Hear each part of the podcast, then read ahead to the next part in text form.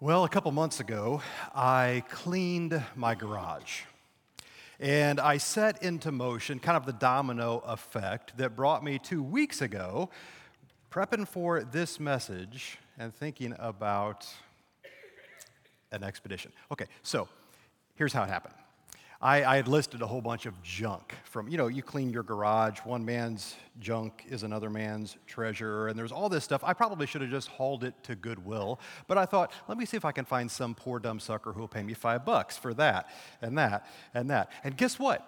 They did, except for um, one item. I'd even forgotten that it was on Facebook Marketplace.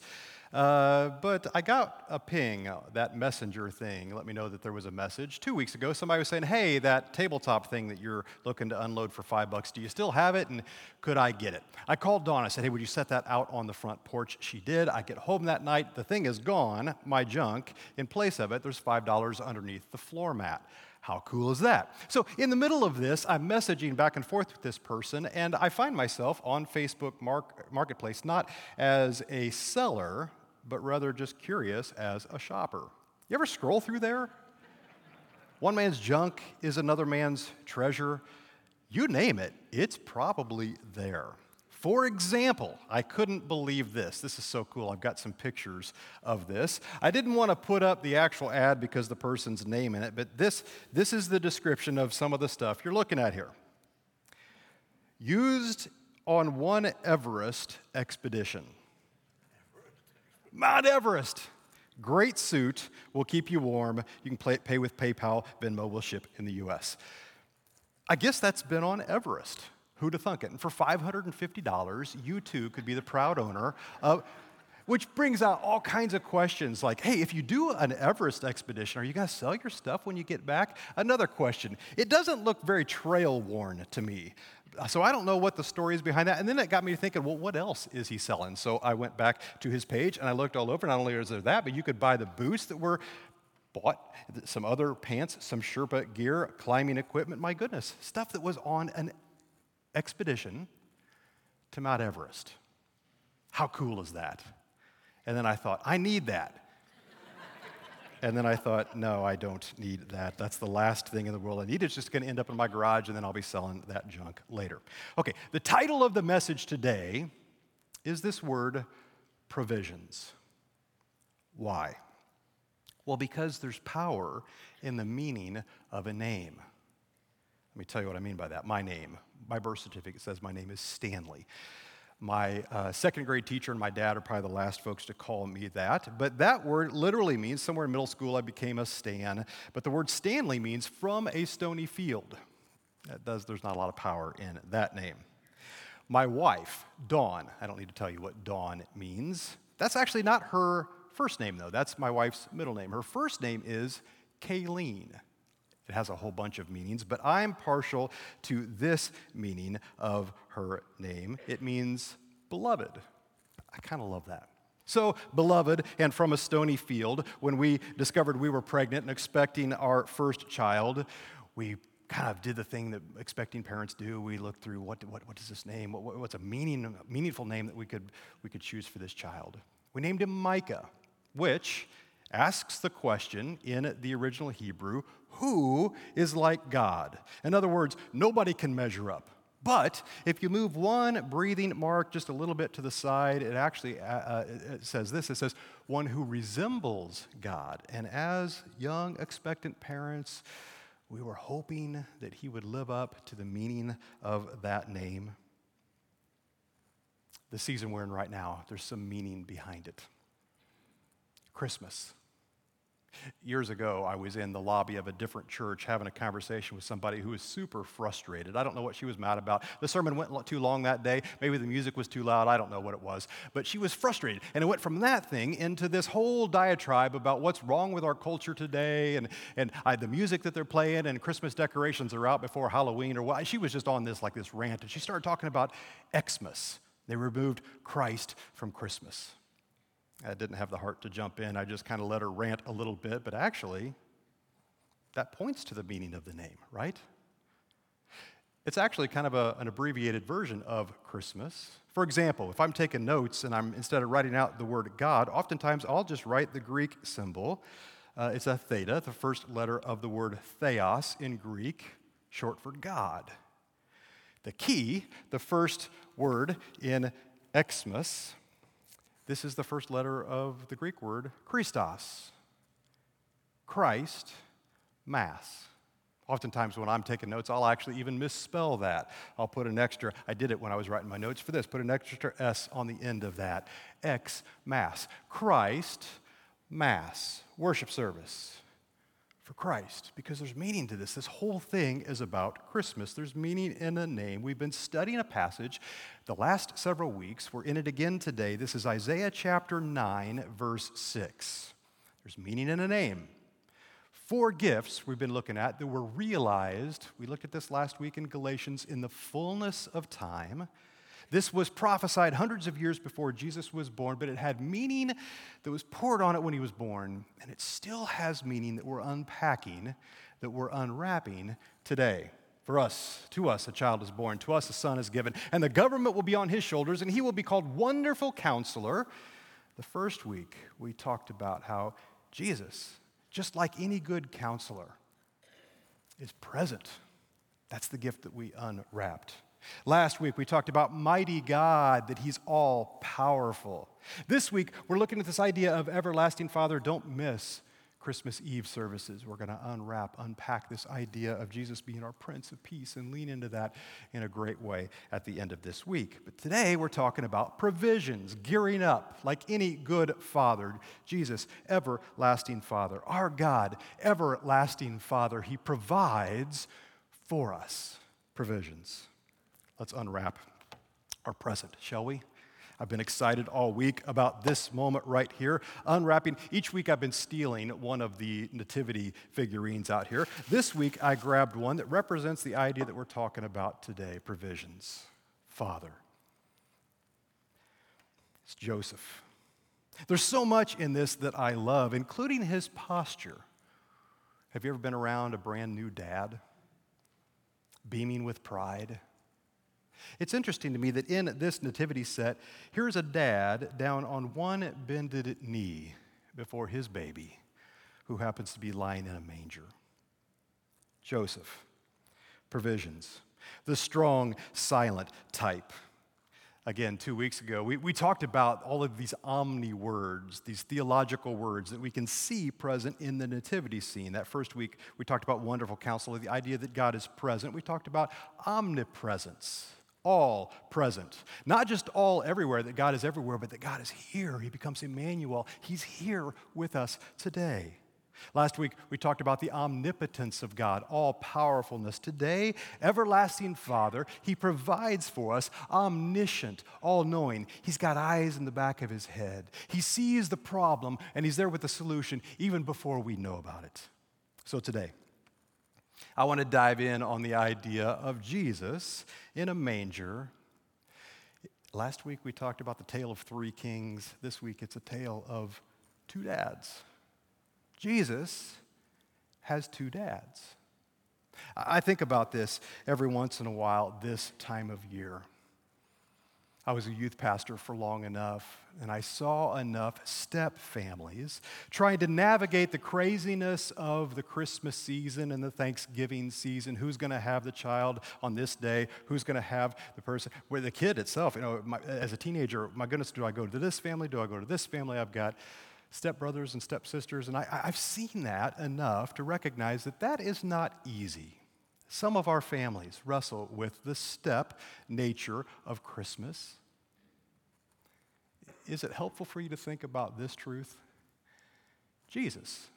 Jesus can identify with you even in that space. Jesus had a step dad that he was raised by.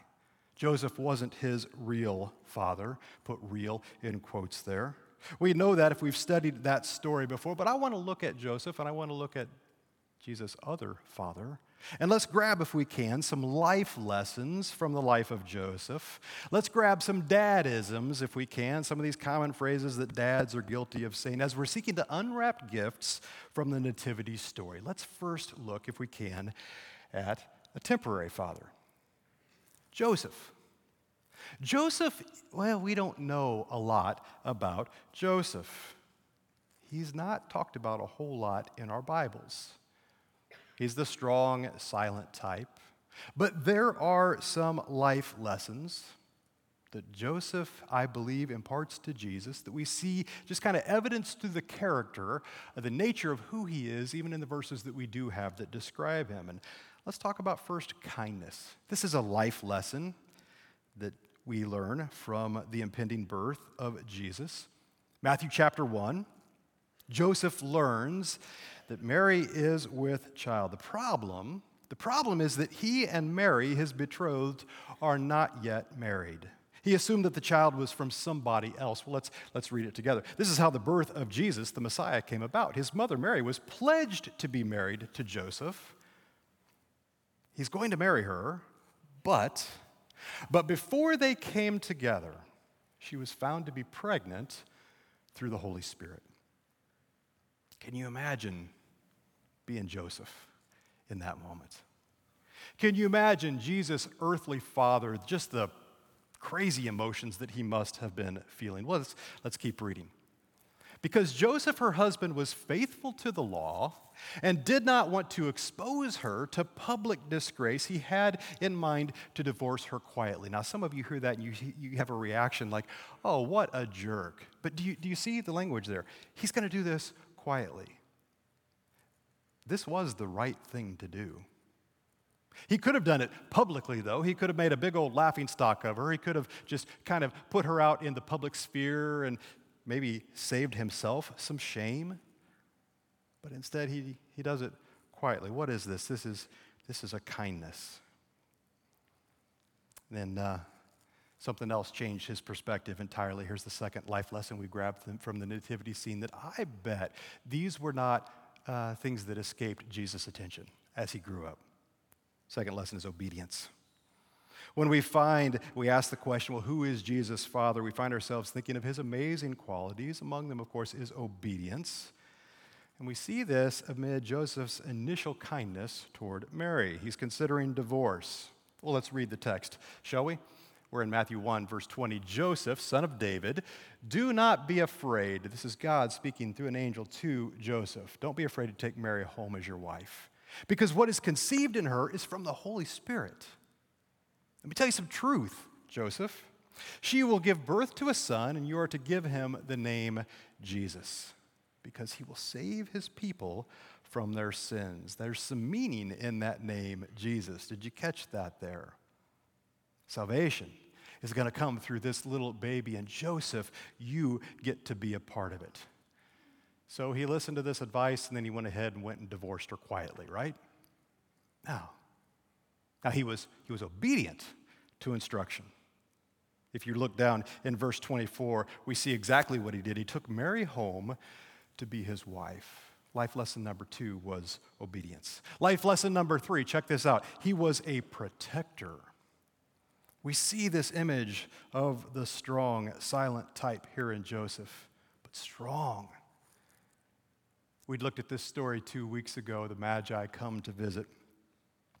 And they flee because Herod wants to kill all of the boys. And Joseph takes Mary, takes the child. They flee to Egypt, and he protects them there in that space. We see the end of the story in Matthew chapter 2, verse 19. Check this out. After Herod died, an angel of the Lord appeared in a dream to Joseph in Egypt and said, Get up, take the child and his mother, and go to the land of Israel. Go back home, Joseph of Nazareth. Go back home because I've got a plan to redeem the world through this child. Be obedient but be a protector. You've already done that. Thank you so much. For those who are trying to take the child's life, they're dead. So go back and let's launch this plan into place that I've got for the whole world. Joseph's repeated obedience and protective measures are a guide, I think, to all parents, myself included.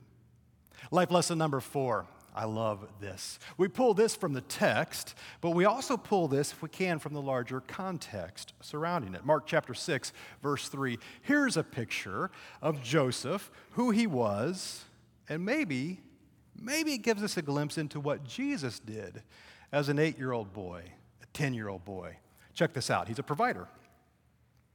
Joseph is a provider. Isn't this the carpenter asking of Jesus? Isn't this Mary's son? We assume by this point in time, when Jesus is 30, we assume that um, Joseph is no longer living because he's not mentioned here in the text. Isn't this Mary's son and the brother of James, Joseph, Judas, and Simon? That looks like a bunch of apprentices to me. That looks like a bunch of sons who were trained in the trade of their father. Jesus is a carpenter. We assume then that Joseph also was a carpenter and providing. Now, that word carpenter is an interesting word. We, we read that and we tend to think, oh, this is uh, somebody who's good with a hammer and nails, good with wood, building things. The problem with that, in the region around the Galilee where Nazareth was, there wasn't a lot of wood construction going on. They built actually a lot of things with, with stone. But where? Where would they have been doing this? This probably uh, could mean stonemason, and you've got some boys helping dad out in the family trade. There wasn't a ton of building going on, a lot, not a lot of employment for uh, a carpenter, a stonemason in Nazareth, but guess where there was? 3.1 miles away. That's a 5K run. You could walk it in about an hour. An hour's commute away, how far is that? Well, like from here, this building right now, if you were to start walking toward Chipotle over on 146th Street, you'd walk just a little bit further than Chipotle. Do you know where Sephora is? I can't believe I know where that is. That's a makeup store. But I have a wife and a daughter. I know where that is. Oh, let me put it in this context. Dude, you're with me on this. It's right next to Five Guys. You know where Five Guys is? That's almost exactly 3.1 miles walk from this space. You could walk that in about an hour. That distance, there's a world class city that distance from Nazareth. It is likely that Joseph had his boys walking with him from Nazareth, not to Sephora, but a city called Sepphoris. Check this out. Let me show you some pictures, if I can, of Sepphoris. This is uh, Joseph as provider. This is an aerial picture of Sephora, uh, rather, just a few uh, uh, years ago. These are the ruins of the Roman city that would have been built up. There's an amphitheater, there's a colonnaded uh, portico, there's a, there's a walkway, there's all kinds of shops, and there's all kinds of, of uh, buildings. Go ahead and hit the next slide. You can see some stones here that are laid in this Roman road, and you see the remains of some of the buildings that were built up by a stonemason. It's entirely possible that Joseph, as provider, has his boys learning the family trade right there in that space. Let's look at the next picture. Here are some of the things that survive from that era the Mona Lisa of the Galilee. Here's the synagogue in that city. Here's some intricate stonework. It's entirely possible that Jesus had a hand in the building even of that space. That blows my mind to think about that. Life lesson number four Joseph was a provider but in our tale of two, get, two dads. It's not just Joseph that invested the gift that we unwrap this Christmas time into the baby Jesus, but he's got a heavenly father as well, doesn't he? He has an eternal father. We looked at some life lessons. Dads are good at providing, also good at providing, uh, I'm going to call them dad isms got a series of these I want to share with you. This is an example of a dad-ism. I'm one of three boys. I've also got a sister. I'm the oldest of four kids in my family of origin. And when I was younger, I don't do this as much now, but when my brothers were starting to feel their oats and I was a young, maybe 20 something, we'd do these family get togethers at my dad's house, and invariably a wrestling match would break out. One of my brothers would you know, t- take me on, and we'd end up wrestling. And my dad, in the middle of that, would always yell out, Take it outside, boys. Take it outside. That became a dad-ism in our family. Would you believe just about a month ago, Thanksgiving, my boys are back. One of my younger brothers or one of my younger sons is feeling his oats, and the older boys are back home. And before you know it, there's a wrestling match right there in the living room. They're pushing the furniture back, and I, I fought the urge. I didn't say it, but I felt it welling up in my throat. Take it outside, boys. I didn't say it, but I thought it. Here's a series of dadisms that give us an idea of the picture that we unwrap here at Christmas time. Here's one. As we think about an eternal Father, have you ever been guilty of saying this? Don't get too big for your britches. Don't get too big for your britches. We actually looked at this just a minute ago during our communion time. Listen, God displayed humility in the Christmas narrative. It's all through there. We just sang that song that talked about the baby in a manger. Grows up to be the Savior of the world on a cruel Roman cross. There is humility all through that story. You see it in the rest of Jesus' life as well. For example, when he's calling his disciples together, there's a passage here in John chapter 1, verse 46. You've got Nathanael having a conversation with Philip. They're talking about this Jesus that they've just met, that they've just heard of. Where's he from? Nazareth. Nazareth? Can anything good come from there? Even the hometown that Jesus was raised in. He didn't grow up in Sepphoris, he grew up in Nazareth. Small town, small. Don't get too big for your britches. There's humility that's evident here in this story. Here's another dadism, if you will. How many of you say this? The sky is the limit. I've got young men now and young women in my family. My, my kids are starting to spread their wings and, wings and go out. The sky is the limit. Dream big. Let me say it this way all things are possible with God. With God, actually, the sky is not the limit. Let's read. Back to the story, Luke chapter 1, verse 26. God sent the angel Gabriel to Nazareth, a town in Galilee, to a virgin. A virgin pledged to be married to a man named Joseph, a descendant of David. The virgin's name was Mary. You see how many times the text here is telling us what her station in life is at this point. The angel went to her and said, Greetings, you are highly favored. The Lord is with you. It's been a long time since high school health class, but virgins don't have a baby. All things are possible with God. And Mary hears this life changing news. What does she do with that? Well, she responds in Luke chapter 1, verse 38. I love this. I'm, your, I'm the Lord's servant. May your words to me be fulfilled. I'm willing to lean into this because the sky is not a limit. All things are possible with God. If you're saying that this is the way it's going to be, then this is the way it's going to be. I'm ready. Let's do this thing. How about this dadism? Sometimes I have said this the Lord works in mysterious ways. Sometimes these words just fly out of our mouths, dads, right? Sometimes moms say these as well. We're not even, what do we really mean in this moment? But well, let me tell you what I mean by this. God often works in seemingly strange ways. And is it possible, is it possible even during the Christmas season that we could view that as a gift? Are you wrestling with something unconventional right now in your family? Is there something that you're dealing with right now and you're thinking, I don't know, God, how you're going to use this for good? Well, lean in. Let's look at Matthew chapter 1, verse 18. This is how the birth of Jesus, the Messiah, came about. His mother, Mary, was pledged to be married to Joseph, but before they came together, she was found to be pregnant through the Holy Spirit. Here's a gift don't put God in a box. His ways are not our ways. It's entirely possible that the life circumstances that you're feeling right now, God's going to use them in some way for His glory and to grow you up in faith.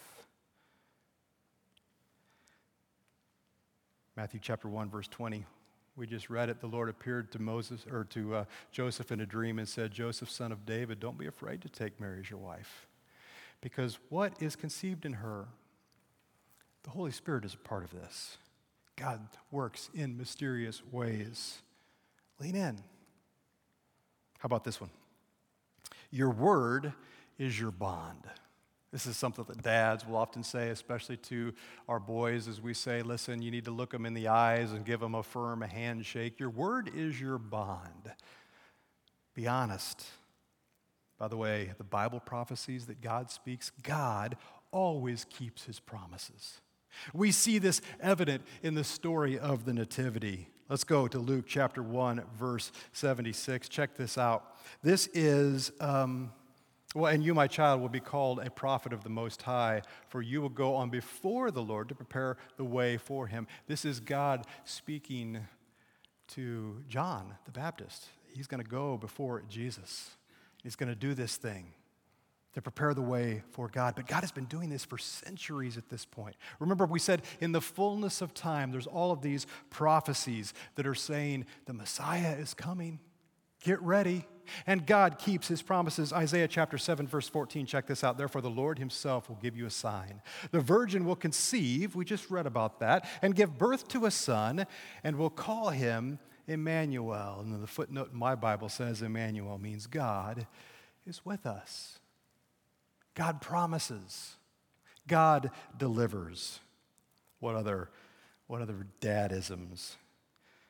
Well, we could talk about kiss. Keep it simple, stupid. I hope you're not saying that to your son, stupid. But I hope you come back Christmas Eve service. We're going to talk about the simple story here and how God uses the simple opportunities to speak a profound message. He did it then, and in the fullness of time, he's still doing it now. Now, don't miss Christmas Eve as we talk about that. How about this one? We walked uphill both ways.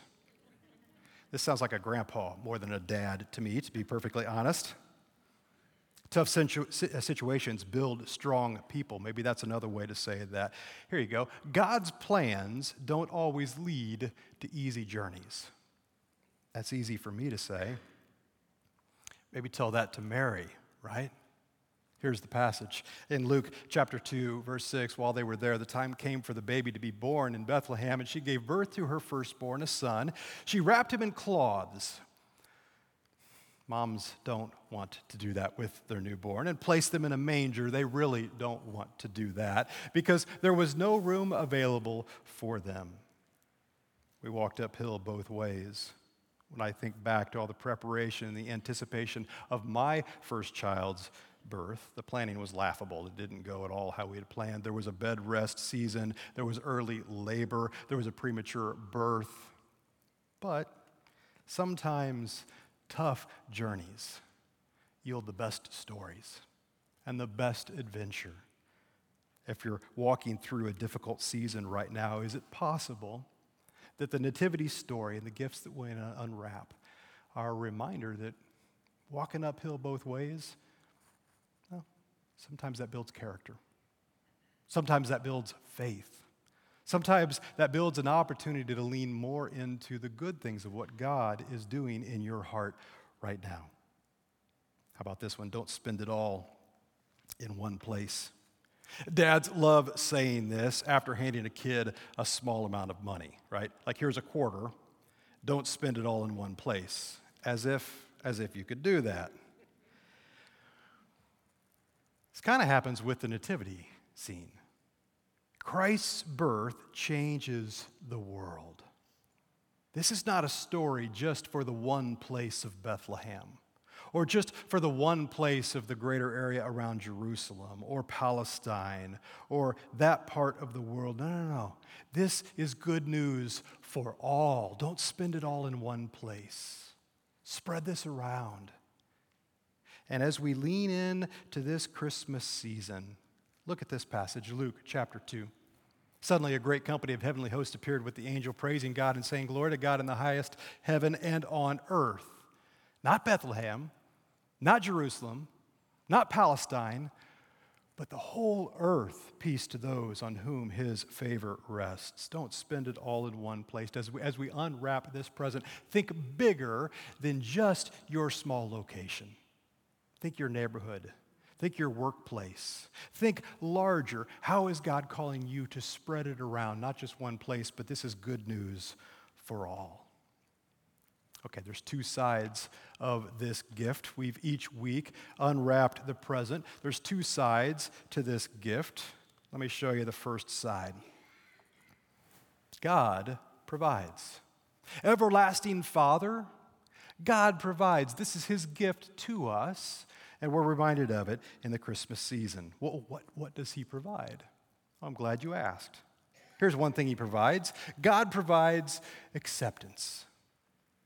He did then, in the fullness of time, and He still does that today. Check this out. I love this passage. This shows a picture of God's acceptance in a way that almost brings tears to my eyes when I read it. Matthew chapter 3, verse 16. As soon as Jesus was baptized, he's no longer the baby in a manger. He's the man who's getting ready to go on mission to redeem the world, the God man who's getting ready to just bring salvation to all of us through his actions. He went up out of the water. At that moment, heaven was open, and he saw the Spirit of God descending like a dove and lighting on him. Check this out. A voice from heaven said, This is my son. I love him. I'm well pleased. What son doesn't want to hear that from their dad? The gift that we unwrap at Christmas through God. God provides for you, whether you feel it right now or not. He provides acceptance. What else does He provide? He provides love. I love the way the Gospel of John begins. Let's read this text together, shall we? In the beginning was the Word, and the Word was with God, and the Word was God. He was with God from the beginning. Through Him all things were made. Without Him nothing was made that has been made. In him was life, and that life was the light of all mankind. The light shines in the darkness, and the darkness has not overcome it. The Gospel of John does not spend time telling the story of the Nativity. But what he does is tell what the Nativity accomplished. And if I could sum that up in one word, I would use the word love. That this is love on display. Actually, just a couple of chapters later, he continues in that theme. John chapter 3, verse 16. If you watch football, the touchdown verse, you know this well. For God so loved the world that he gave. He gives a good gift of love, his one and only Son, that whoever believes in him will not perish but will have everlasting life. What else does God provide? Well, check this out. He provides joy. God's presence fills those who seek him with joy. Joy to the world. We looked at this passage a couple of weeks ago. The Magi come from the east. We're in Matthew chapter 2. They come to Jerusalem and they ask, Where is the one who's been born king of the Jews? We saw his star when it rose and we've come to worship him. Our hearts are motivated for this long journey. And then what do they do? Well, let's keep reading verse 10. When they saw the star, they were overjoyed. God provides joy. And joy, you might notice, leads to worship. What else does it provide? Well, it provides hope. This is another thing that God provides acceptance, love, joy, and hope. There's two pictures of hope we see in this story here. Let's look in Luke chapter 2, verse 17. When they had seen him, they spread the word, these are the shepherds, concerning what had been told them about this child, and all who heard it were amazed at what the shepherds said to them. But Mary, Mary treasured up all these things and pondered them in her heart. Mary is filled with hope. The shepherds are filled with hope because God provides hope. What else does He provide? Well, he provides a whole bunch of stuff. Last for our list today, this is definitely not the last of what God provides, and it's definitely not the least. He provides salvation. Salvation. If we read the story of the manger scene, and we keep reading the story in the New Testament, the baby grows up to be the God man who brings salvation to the entire world. This, this is what God provides through the manger scene. So, second side of the same gift, God provides some things. What's the other side of the gift? Well, I'm glad you asked. We're called to provide some of these same things. God provides, and then just like how God used his gifts to flow through Joseph to the boy Jesus, God provides us with gifts. We're supposed to regift them. You know what a regift is, right? You take that gift, you wrap it up, you give it to somebody else. God calls us to regift the gifts that He's given us to a world that desperately needs to see Him through us. We provide some things as well. We regift some things. We provide, well, what do we provide? Acceptance. The question is Are you? Are you regifting God's acceptance to the world around you? Remember, I told the story just a bit ago about the lady who was grumpy. It's so easy to look at the world and say, oh, they're missing it. They've taken Christ out of Christmas. Well, do you accept them for where they're at and meet them where they're at? Maybe here's a dadism for this Christmas season, what's left of it. Mind your manners, be careful, because you represent Jesus. Does the world look at you and see somebody who, well, here's another thing that we provide not just acceptance, but love? Do they really see love, God's love, flowing in you and through you when you look at them? Because we're called to provide love. Who needs your love right now? Who needs it? Who needs acceptance? And for you to actively love them, or God to love them through you. Stop right now. Take a mental inventory. Which of your neighbors, which of your coworkers, which of your family members right now needs you to actively lean in and love them. And then do it. Regift that good gift that He's given you. How about this one? We provide joy. Do we? Are we? Are you planning for joy? Have you planned for joy this Christmas season? Are you anticipating joy? By the way, happiness is temporary. Happiness will last, oh, maybe two hours after the presents are opened then they're old news.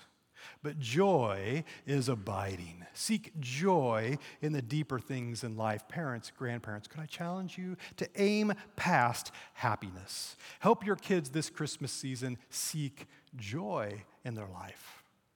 What else do we provide? We provide hope. We do. I don't know about you, but I've read the end of the book. I know how the story ends. And I know what God is calling me to do to be a part of bringing hope to a world that's, can we be honest? People are desperate for some hope right now. And if you've read the end of the book, do you feel that? Don't you want to regift that, to pass that right along? Listen, if you can't lean into hope at Christmas time, I don't know when you can lean into hope. Which brings me to the last gift that he's called us to provide to regift to the world we provide. This one takes a little bit to get there. We provide salvation. What? Well, remember, this is a regift. We don't provide it, but through us, how would God use us? How does He use you? How would He use me to bring salvation to somebody that's inside your sphere of influence? Might I suggest to you We've been talking about this the last several months in the life of our church. We, rather than inward, we want to look outward focused. We talked about one life this past fall. You have one life to invest. Who's the one life that you're investing in? God wants to use you to regift salvation to somebody that you know. By the way, we put the call out for serving Christmas Eve because we said a couple weeks ago listen, Christmas Eve, it's not for us, I mean, we're going to aim at us, but we also want it to be for them. So we want to be able to roll out the red carpet for your friends and your coworkers and your neighbors, for your one life that you're investing in, that you're inviting to come and be a part of what God is doing in your life. Thank you so much. So many of you said, Yeah, I'll be willing to serve. I'm excited about Christmas Eve services. I'm excited about what God is going to do in this space. By the way, can I just have a little conversation with family? Can we have a family moment? Before we invite our guests in this next Friday and Saturday, can I just give you a sneak peek of a little bit of what we're going to be doing? We'll offer an invitation. That's definitely a part of the service. We want to roll out the red carpet. We want to have an experience that's fun and engaging and that people want to be at. Remember last week I said, think Christmas service meets a petting zoo. You want to invite somebody to come and be a part of this. It's going to be fun, it's going to be lighthearted. A simple gospel message a moment to lean into the Prince of Peace and what he brings to us this Christmas season. And I'll offer an invitation. Could I encourage you, if you bring somebody with you and they happen to respond to that invitation, would you just walk up with them under the cross? Have a conversation, be a part of that moment in their life. Also, know that I'm going to give an invitation and I'm going to say something about, hey, some of us, we don't, that's not our next step, but for some of us, we've got all these questions about faith, all these questions about God, and we just want a safe space where we can ask those questions, in an environment where we can ask our good questions. And I'm going to talk about that. I'm going to offer an invitation to come and join me to be a part of a group like that. Maybe you want to nudge them. Maybe you want to encourage that person that I'm a trustworthy guy, that I'm a safe guy, that I could, they could enjoy hanging out with me, and just nudge them toward that opportunity. Listen, if you have not yet taken that invitation that we gave you last week, we've got some more in the lobby. Please grab one of those, find somebody inside of your sphere of influence, and invite them to be a part of what God is doing in your life. Because God brings hope through you. He brings love through you. He brings acceptance through you. And He wants to bring salvation through you for you to re gift this to a world that desperately needs to see Him. Would you stand up with me? I want to pray for the busyness of this season. I want to pray for the week that each one of us is getting ready to step into. And I want to pray for Christmas Eve services. Would you join me in that prayer for what God will do in this space?